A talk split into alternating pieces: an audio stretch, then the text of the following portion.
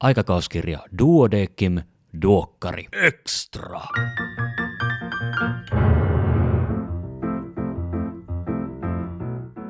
Arvon kuulija, tervetuloa kuuntelemaan Duokkari Extraa. Minä olen Kari Hevossaari, lääkäri Helsingistä. Tällä kertaa keskustellaan sädehoidosta, josta on D-lehdessä 8 23 kattava teemaosio. Kanssani aiheesta on keskustelemassa kaksi syöpälääkäriä, sädehoitoihin keskittynyt Anu Anttonen ja lääkehoitoihin keskittynyt Riikka Nevala. Anu ja Riikka, tervetuloa. Kiitos. Kiitos, kiitos. Tosi, tosi kiva, että teillä oli aikaa tulla kertomaan sädehoidoista ja myöskin, että te olette toimittaneet erittäin hyvän sädehoitoteeman. Ennen kuin mennään sinne, niin tota, kertoisitteko te lyhyesti hiukan itsestänne? Kumpi haluaisi aloittaa? No aloita Anu vaikka sinä. Riikka on jo, on jo tota, meidän aktiivikuuntelijoille vanha tuttu. Joo, tota, tosiaan, tosiaan olen sädehoitolääkäri, syöpälääkäriksi valmistunut jo, jo tovin sitten ja, ja pelkkää sädehoitotyötäkin tehnyt jo varmaan lähemmäs 20 vuotta. Toimin tällä hetkellä meidän sädehoito-osastolla Helsingissä niin ylilääkärinä ja, ja tuota, olin aika innostunut, kun Riikka minut tähän, tähän tota, teeman tekoon tuota, pyysi ja meillähän oli mukana sitten vielä fyysikko Liisa. Joo. Ja se syy, minkä takia Riikka sinut tähän mukaan pyysi, on se, että Riikka on D-lehden toimituskunnan jäsen. Kyllä, joo, ja sitten toisaalta itse olen lääkepuolen lääkäri, etten osaa sädehoitoja, niin sen takia täytyy olla sitten niin kuin semmoinen henkilö, joka niistä hyvin tietää ja tuntee.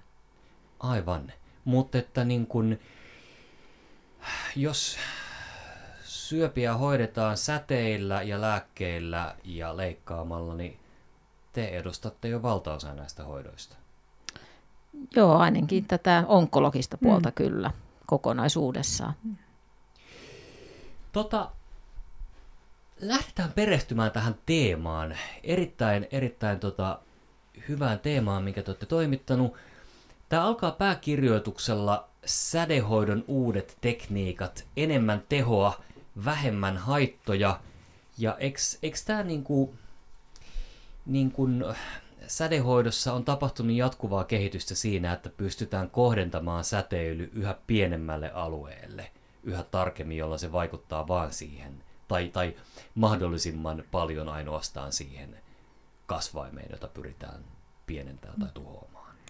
Joo, se on varmaan se ollut se, se pääasia monen vuoden ajan, että, että kyllähän me ollaan aina saatu annettua se hoito siihen kasvaimeen, mutta aikanaan niin piti myöskin hoitaa aika paljon siitä ympäristöstä, jotta varmasti osuttiin siihen itse kohteeseenkin. Ja, ja nyt ehkä viime vuosina niin se kehitys on suuntautunut enemmänkin siihen, että suojattaisiin tervekudoksia, jolloin tuota, vältyttäisiin sitä kautta sitten ylimääräisiltä haitolta, mutta myöskin sitten kun pystytään suojamaan, niin tervekudoksia on voitu antaa isompia annoksia niihin itse, itse niihin kasvainkohteisiinkin.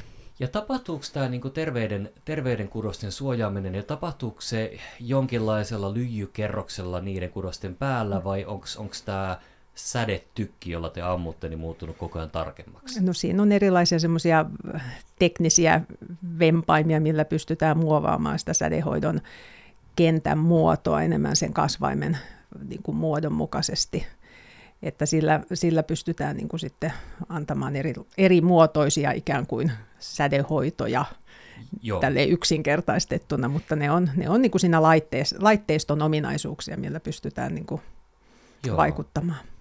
Ja nythän tässä teemassa keskitytään pelkästään ulkoisen sädehoitoon, eikö näin? Kyllä vaan, joo. Mutta myös sisäistä sädehoitoa joissain tapauksissa käytetään. Kyllä, annetaan sisäistä sädehoitoa. Sitten on tämmöisiä radiolääkkeitä myöskin, mitä voidaan antaa. antaa tuota. Että on erityyppisiä sädehoitoja, mutta tässä, tässä teemassa puhutaan tästä periaatteessa tästä perinteisemmästä ulkoisesta sädehoidosta. Toki siellä, siellä eri katsauksissa mainitaan ohimenne muistakin tekniikoista. Joo. Ja, ja näähän, nämä niin kuin kaikki artikkelit vähän niin kuin limittyy toisiinsa.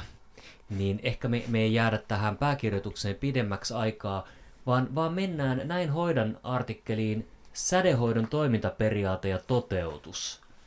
Eli siis puhutaan siitä, että mitä kaikkea voidaan, voidaan sädehoitaa. Et, et, niin kun, tai jos käydään niin kuin tavallaan mm. ihan, ihan niin kuin ke, keskeiset periaatteet läpi, että tota, ehkä ei nyt mennä niin kuin tar- tarkemmin siihen, että, että tota, just, just minkälaista säteilyä sieltä tulee, mutta on, onko teillä niin kuin tavallaan, mä käytän nyt ihan väärää termiä sädetykki, mutta mm. onko teillä monta erilaista sädetykkiä vai onko teillä niin kuin yksi, joka hoitaa kaikki mahdolliset tarpeet? No tota, onhan niitä erityyppisiä, niin se on vähän erilaisia teknisiä mekanismeja, mutta periaatteessa niistä tulee aika lailla samanlaista sädettä. Uh, mutta sitten siinä voi olla jotain kuvantamismenetelmiä eri tavalla ja, ja, ja näin poispäin, että lähinnä se niiden tekninen varustus voi olla vähän, vähän niin kuin erilainen. Ja onko niin kuin, voidaanko ketä tahansa sädehoitaa vai onko niin potilaan iällä ja yleistilalla väliä? No, tota, toki varsinkin yleistilalla on väliä. Nyt on paljon riippuu siitä, että mitä me, mikä sen hoidon tavoite ja mitä me, mitä me sädetetään, että, että tuota, Tuo on niin kuin aika laaja-alainen kysymys, mm-hmm. että mitä tohon, miten tuohon nyt vastaisi. Mutta että, että yleisesti ottaen niin potilaan voinnilla toki on väliä. Potilaan pitää pystyä yhteistyöhön ja, ja ymmärtää ohjeita ja pystyä olemaan hoitoasennossa ja, ja, ja tuota, niin kun se, se yhteistyökyky on siinä, siinä hyvin tärkeä potilaan. Tietysti sitten kun puhutaan syöpäsairauksista, niin elinajan ennusteella on, on merkitystä, että täytyy huomioida myös se, että, että potilaan viimeisiä aikoja ei kannata käyttää siihen, tai niin kuin se ei ole eettisestikään ehkä oikein, että, että käytetään viimeisiä, viimeisiä hetkiä antamalla hoitoa, josta ei välttämättä ehkä sitten ehdi tulla sitä, sitä hyötyä. Mutta kaikkinensa niin sille yleisesti sanottuna potilaiden pitäisi olla aika lailla omatoimisia, kotikuntoisia mm, ja yhteistyökykyisiä. Tämä on tämmöinen niin kuin yleisvastaus. Se, se on hyvä yleisvastaus. Mä ehkä kysyn niin semmoisen tarkentavan kysymyksen, että – minkä mittaisia nämä niin kuin, mm. sädehoitosessiot on? Pitääkö olla kaksi tuntia paikallaan vai viisi minuuttia? Joo. Tuota, itse hoitohan on kohtuu lyhyt, mutta kyllä siihen pitää varata semmoinen, semmoinen 20 minuuttia, ehkä Joo. puolikin tuntia, riippuen vähän, vähän tekniikasta ja, ja hoidettavasta alueesta, että, että semmoinen potilaalle, potilaalta ainakin vaaditaan, että hän pystyy yksin olemaan hoitohuoneessa parikymmentä minuuttia liikkumatta, niin yleensä ollaan selinmakuulle ja pitäisi pysyä paikalla, että se hoito voidaan turvallisesti toteuttaa. Ja tämä on joskus haasteellinen tietysti sitten, sitten tota, hyvin sairaiden ihmisten kohdalla. Tota, miten sitten, niin kun, aiheuttaako hoito potilaille kipua tuntemuksia mm. vai onko se vaan, että ollaan huoneessa ja hoito tapahtuu? Joo, mä aika usein sanon potilaalle, että, että, että se hoito on, on aika lailla sama asia kuin kävisi röntgenkuvauksessa tai tietokonekuvauksessa. Eli, eli periaatteessa siinä ollaan, selinmakuulla semmoinen iso kone pyörii siinä ympärillä, vähän riippuen laitteesta mikään ei tunnu, ei satu, ei näy. Periaatteessa potilas ei tiedosta sitä, milloin se sädehoito tulee, ellei siinä koneessa nyt kuulu joku Joo. erityinen sirinä sillä hetkellä. Eli, eli se on kyllä kivutonta hoitoa.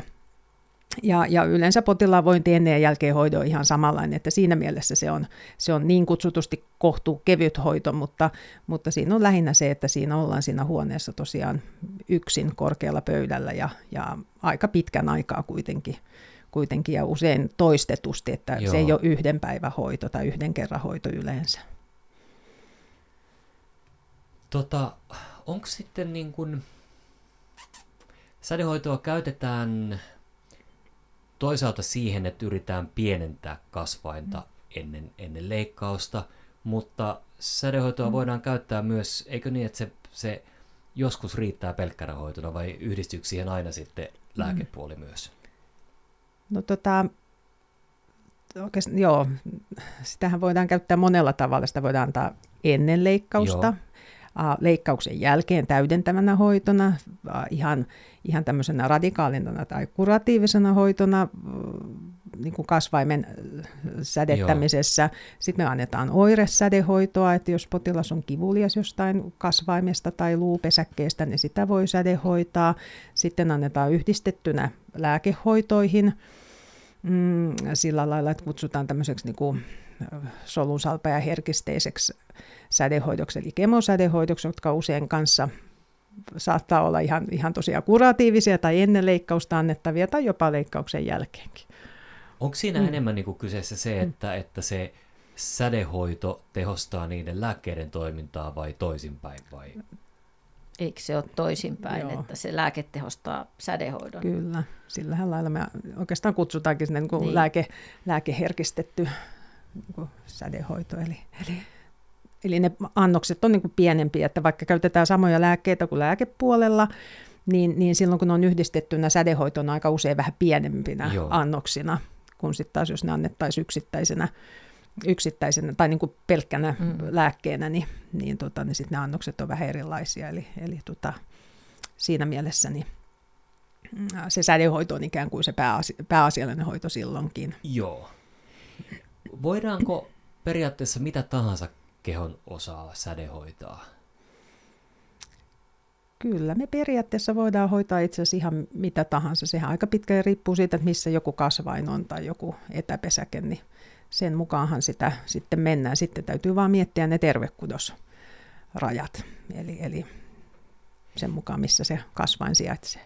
Ja, ja tämä on vissiin aika moniammatillista toimintaa, että et, et siihen lääkärien lisäksi osallistuu paljon muita ammattiryhmiä. Joo, siis sädehoitohan on oikeasti semmoinen niin kuin tiimityö, työpaikka, jos, jos näin voi sanoa. Eli, eli tuota, mitään hoitoa ei voi antaa yksin, eli, eli siinä on, on aina mukana fyysikko, Joo. siinä on aina mukana röntgenhoitaja, meillä on teknikoita ja toki sitten osaston sihteerit siinä, niin kuin siinä tukena, mutta se on hyvinkin semmoinen moniammatillinen työyhteisö, tiimityötä ihan, ihan parhaimmillaan minusta. Ja sitten tietysti myöskin tehdään lääkepuolen onkologien kanssa yhteistyötä siinä Joo. ihan hoidon toteutuksessa. Ja sitten on tietysti nämä kaikki moniammatillisetkin kokoukset, missä sitten eri, eri muiden niin. erikoisalojen kanssa tehdään sitä yhteistä hoidon suunnittelua, mikä tietysti on lääketieteessä yleistä niin kuin muutenkin. Mutta näin niin kuin ihan siinä jokapäiväisessä niin kuin työelämässä, niin joka päivä niin kuin tehdään niin kuin eri ammattiryhmien kanssa yhdessä. Joo, se on varmaan aika, mm. aika niin kuin rikastuttavaa. Mm, se on kyllä hirveän mukavaa. Miten sitten, tota, jos on oikein käsittänyt, niin, niin ei ole sinänsä mitään niin kuin säteilyrekkoja, vaan että se on massiivinen laitteisto. Mm. On, Onko näitä, niin kuin, löytyykö joka, joka sairaalassa sädehoitomahdollisuudet vai on, onko ne rajattu yliopistosairaaloihin? No tota, ihan joka sairaalasta ei löydy, mutta yliopistosairaaloista toki ja sitten suurimmista keskussairaaloista. Että kyllä aika laaja-alaisesti Suomessa on, on tuota sädehoitolaitteistoa ja mahdollista saada sädehoitoa, mutta tuota, on se, niin kuin sanoin, niin aika massiivisia laitteita, mutta myöskin ne, ne tilat, missä nämä hoitokoneet on, niin ne on aika massiivisia, koska siinä täytyy tietysti olla säteilyturvan mukaiset seinän paksuudet ja, ja ovet ja muut, muut asiat, että, että tuota, sädehoitoyksiköitä ei kovin herkästi vaihdeta paikasta Joo. A paikkaa B, että, että aika lailla ollaan betonoitu itsemme sinne, missä ollaan. no mutta sä sanoit tuossa just, just säteilyturvan, niin onko onks niin kuin, vaikka, vaikka toimenpideradiologit altistuu säteilylle aika paljon mm. kuitenkin työuransa aikana, niin miten sädehoitolääkärit? No ei me käytännössä kyllä kyllä juurikaan altistuta. Meillä on toki niin kuin, otettu turvallisuusasiat huomioon ja dosimetrit käytössä ja, ja näin, mutta ei siinä käytännön työssä niin, niin juurikaan säteilylle kyllä altistu Joo. oikeastaan missään vaiheessa, että, että siinä mielessä se on ihan, ihan turvallista puuhaa. siellä betonin takana turvassa. niin.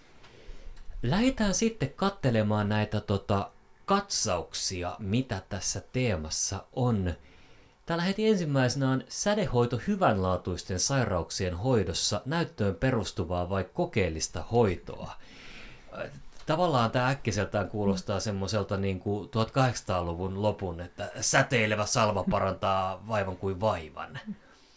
Mutta että käydetäänkö sädehoitoa hyvänlaatuisiin asioihin? Joo, itse asiassa aika, aika paljonkin. Eli, eli tota, no esimerkiksi ihan vaikka tämmöiset niin kuin hyvänlaatuiset aivo, no ei, no ei niitä ehkä aivokasveja, mutta tämmöiset meningioomat, joo, jotka lähtee niin sieltä, sieltä tota, aivokalvojen pinnalta. Sitten keloidien hoidossa, mikä joo. on aika yleistä. Um,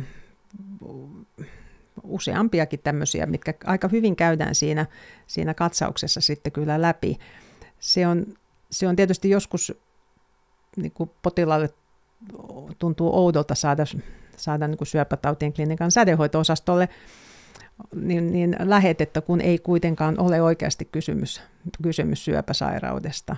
Erilaisia arpimuodostumia, fibroosejakin Joo. voidaan sädehoitaa ja, ja tuota, annetaan esimerkiksi sylkirauhasiin, jos on, jos on lisääntynyttä syljen tuottoa ja, ja tämmöisiä. Että kyllä niitä, niitä meillä viikoittain on tämmöisiä hyvänlaatuisia kasvaimia. Joo, mm. mutta tämä itse asiassa sivu, mm. sivuaa toista, toista tota katsausartikkelia, nimittäin sädehoidon myöhäishaittoja. Mm. Et, et, et kun, aina kun sädehoidetaan, niin tiedetään, että kuitenkin myös se terve kudos saa vähän mm. osumaa. Niin tämä varmaan mm. vielä sitten, kun on kyseessä lainausmerkeissä mm. hyvänlaatuinen, mm. tai ei lainausmerkeissä, vaan hyvänlaatuinen kasvain, niin... Siinä on onneksi niin, että aika usein, usein näissä hyvänlaatuisissa niin kasvainten sädehoidoissa ne annokset voi olla aika pieniä, kuten Joo. esimerkiksi keloidihoidossa, jolloin silloin se tervekudostenkin saama annos on vähäisempi. Sitten tämmöistä meningioomaa, niin sitä aivokalvon kasvainta, niin, niin niitähän hoidetaan erittäin pienellä tämmöisellä tervekudosmarginaaleilla. Joo. Ja siitä täytyy aina sitten tietysti punnita se, että jos on sellainen tilanne, että ei, että ei voida leikata ja nähdä, että on joku kasvutaipumus kuitenkin, joka sitten sen, jos se kasvain kasvaa tarpeeksi, niin se rupeaa aiheuttamaan Aivan. oireita. Että tietysti aina sitten arvioidaan se, se, ne hyödyt ja haitat. Itse asiassa tästä voisin kysyä tarkentavan kysymyksen, kun sanoit, että pienellä tervekudosmarginaalilla – että, että se, se osuma, jota terveet kudokset saa säteilystä sädehoidossa, niin johtuuko se siitä, että laitteisto ei ole riittävän tarkka vai siitä, ettei pystytä aivan tarkasti sanomaan, mihin kasvain päättyy? Joo, sekä että nykyään aika pitkälle pystytään kyllä, tietysti nuo laitteistot pystyy aika hyvinkin, tai pystytään niiden kanssa hyvin tarkkuuksiin, mutta sitten jos mä ajattelen, että meillä on hyvänlaatuinen kasvain, Joo. niin silloin ajatus on se, että se kasvain solukko on siinä yhdessä paikassa. Silloin me ei tarvitse välittää, mitä tapahtuu sen näkyvän kasvaimen ulkopuolella. Mutta sitten jos meillä on syöpäkasvain, niin, niin silloin riippuen tietysti siitä hoidon tavoitteesta, niin täytyy miettiä myös se, että, että tuota, mahtaako siellä olla jotain solutason muutosta sen syöpäkasvaimen ympärille, jolloin meidän täytyy ottaa sitä ympäristöäkin mukaan siihen ihan jopa siihen, ihan siihen ison annoksenkin alueeseen, vaikkei siinä niin kuin tietokone- tai magneettikuvauksessa näkyyskään mitään syöpäkasvainta. Ja silloin tietysti tulee sitä tervekudostakin enemmän. Aivan. Eli niin, niin mm. kuin niin kovin usein lääketieteessä, mm. niin riskiä ja hyötyä ja mm. tämmöistä asiaa joudutaan punnitsemaan. Palliatiivinen sädehoito. Eli, eli siis sädehoito, millä ei enää pyritä, pyritä parantamaan. Niin se on vissiin aika yleistä. Joo, se on tosi, tosikin yleistä ja, ja tietyllä tavalla niin sehän on ihan hieno asia, että siihen on herätty ja, ja tuota, niin kuin tiedostetaan, että semmoinenkin hoitomahdollisuus on, on tarjolla. Mutta tuota, mm, siinäkin täytyy aina sitten muistaa erityisesti nyt se, mistä puhuttiinkin, että, että se potilaan vointi suhteessa siihen siihen hyötyyn, mitä se sädehoito mahdollisesti tuottaa, ja myös se, että onko potilas sen vointinen, että hän oikeasti jaksaa sitä hoitoa. Niin, tavallaan mm. mitä, mitä aikaisemmin mm. sanoit, että ainakaan niitä ihan viimeisiä aikoja ei kannattaisi käyttää sädehoitaen. Niin. Mä itse asiassa kysyn nytten ehkä vähän tyhmän kysymyksen, mutta tota, tähän, tähän te molemmat osaatte vastata, että tota, kun syöpähoitoihin usein, usein liitetään mielikuvissa haittavaikutukset ja, ja se, että se hoito saattaa olla, olla niin raskas, että vaikuttaa siltä, että potilas kuolee siihen hoitoon, ainakin, ainakin niin kuin omaisten silmin, niin on, on, onko se, niin kuin, onko se lääkehoito vai sädehoito, joka niin kuin aiheuttaa ne, ne niin kuin voimakkaat reaktiot vai, vai yhdistelmä? No kyllä se varmaan lääkehoitoihin enemmän liitetään, että harva varmaan ajattelee sädehoidosta sillä lailla. Ja varmaan mm. vähemmän siinä näitä mm. kauhean suuria ongelmia onkaan. Että. Mm. Joo, toki aina, aina tietysti sitten sädehoidollakin voi tulla hankalia sivuvaikutuksia, mutta kyllä varmaan ne, mistä niin kuin yleisesti puhutaan, niin ne tulee varmaan näistä isoannoksisista syöpälääkkeistä lääkkeistä sitten ja niiden aiheuttamista sivuvaikutuksista.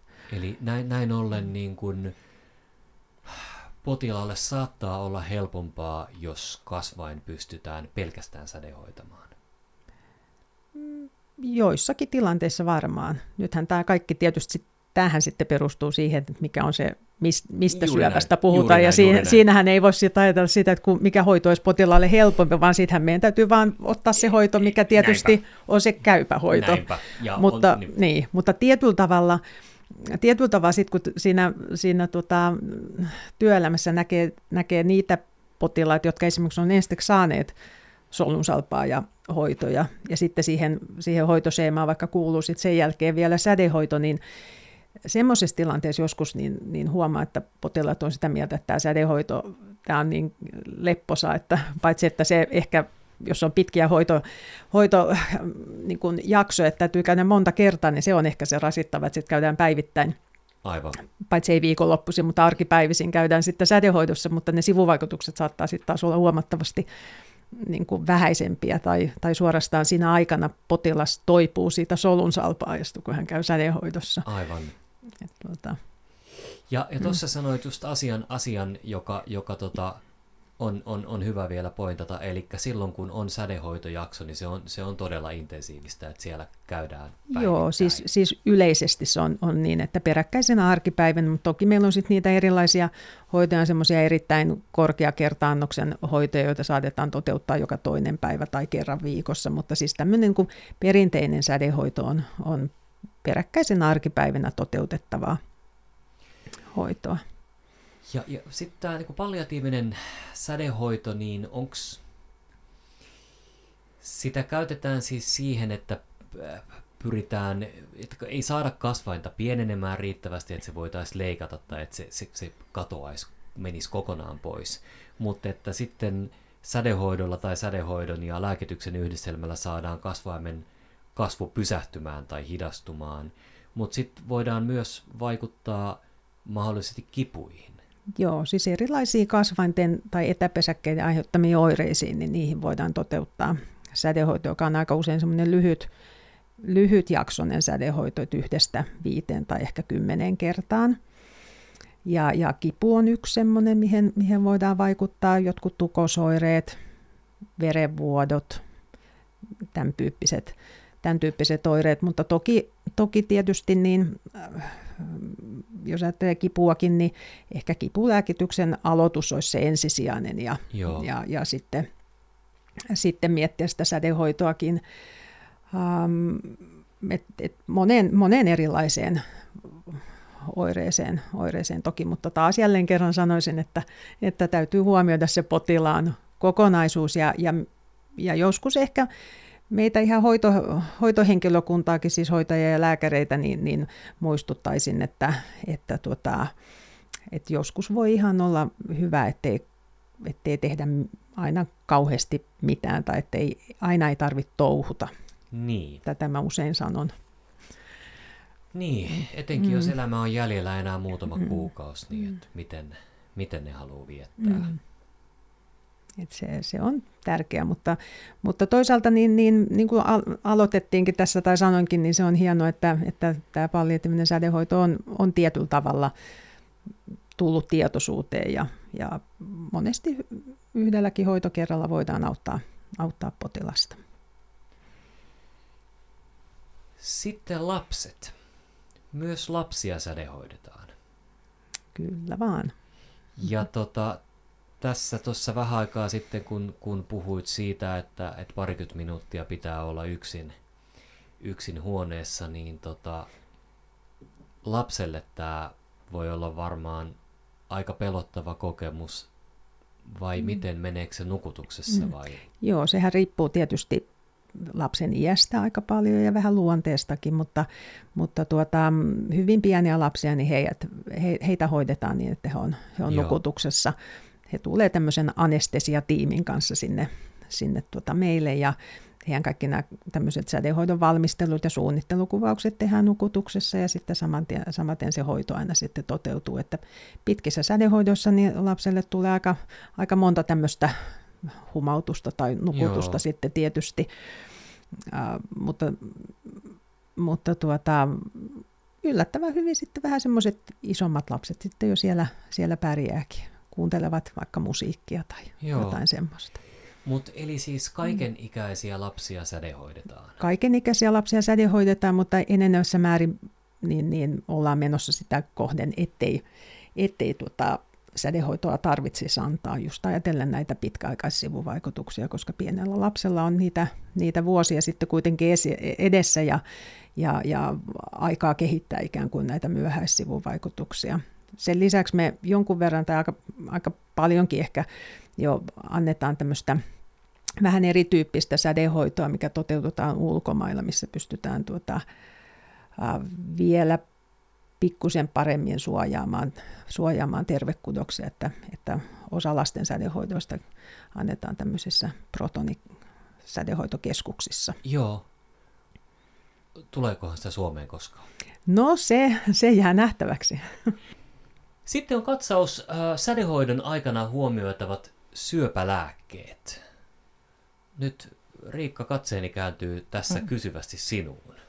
Joo, me saatiin tämä ajatus Anun kanssa siitä, että kun meillä on lääkepuolen konsulttipuhelin tuossa syöpäkeskuksessa, niin aika paljon tulee siis perusterveydenhuollosta ja Joo. muista sairaaloista ja päivystyksistä kysymyksiä, että nyt potilaalla on tämä lääke ja sitten sädehoito tai että miten voi, pitäisikö tämä tauottaa tai onko, mikä siinä on se aika, mikä se pitää olla tauolla. Sama vähän koskee, jos potilailla on infektio, niin nämä kysymykset on aika yleisiä, niin sitten tota, pyydettiin tämä artikkeli ja siinä onkin nyt hyvin kattava taulukko ja näistä, että montako päivää ja mikäkin lääke pitäisi olla tauolla. No niin, eli tämä vaikuttaa semmoiselta artikkelilta, joka on hyvä laittaa tuonne jonnekin takaraivoon tai, tai jopa leikata irti ja sitten kaivaa esiin silloin, kun kysymys tulee. Näin ajattelisin, joo. Ja itse asiassa tämä löytyy myös terveysportin kautta hakemalla sitten siinä vaikka vastaanottotilanteessa. Kyllä, joo. Sitten on myös kuukauden kollega-haastattelu tai kuukauden kollegat-haastattelu, koska hei, heitä on kaksi, on Satu Strengeli ja Tanja Mälkiä ja, ja tota, miksi kaksi kollegaa? No, Tämä tuli meille tota, ajatuksena Liisan kanssa, joka, jonka kanssa tätä, näitä, näitä artikkeleja kanssa sitten, sitten luettiin ja mietittiin. Eli, eli haluttiin nimenomaan tuoda esille se, että, että tämä on nimenomaan tämä, tämä sädehoito, tätä tiimityötä. Eli, eli siinä meillä on Satu, joka on sairaalafyysikko, ja Tania, joka on sädehoitolääkäri, ja, ja tämä niin kuin tarkoittaa käytännössä sitä, että, että mitään hoitoa ei saa annettua ilman toista. Eli, eli vaikka sädehoitolääkäri kuinka piirtäisi hoitokohdetta, niin se ei siihen potilaaseen mene ennen kuin fyysikko on, on tota, sen suunnitelman siihen tehnyt. Ja tietyllä tavalla tässä olisi pitänyt olla se röntgenhoitajakin, joka on sitten se, joka painaa sitä nappulaa, että se, se, se tota, fotoni sieltä sädehoitolaitteesta lähtee että, tai tulee, tulee niin, niin, niin sen vuoksi kaksi henkilöä nyt tässä. Aivan, aivan täydellisen ymmärrettävää. Hei, Anu Antonen ja Riikka Nevalla, kiitoksia teille, kun, kun tulitte avaamaan sädehoidon maailmaa ja kiitos vielä kerran siitä, että olette toimittanut näin hyvän teemaosion. Kiitos. Kiitoksia. Ja oikein hyvää jatkoa sinne kuulokkeiden tai kaiuttimien toiselle puolelle. Moi moi! Moikka! Moikka!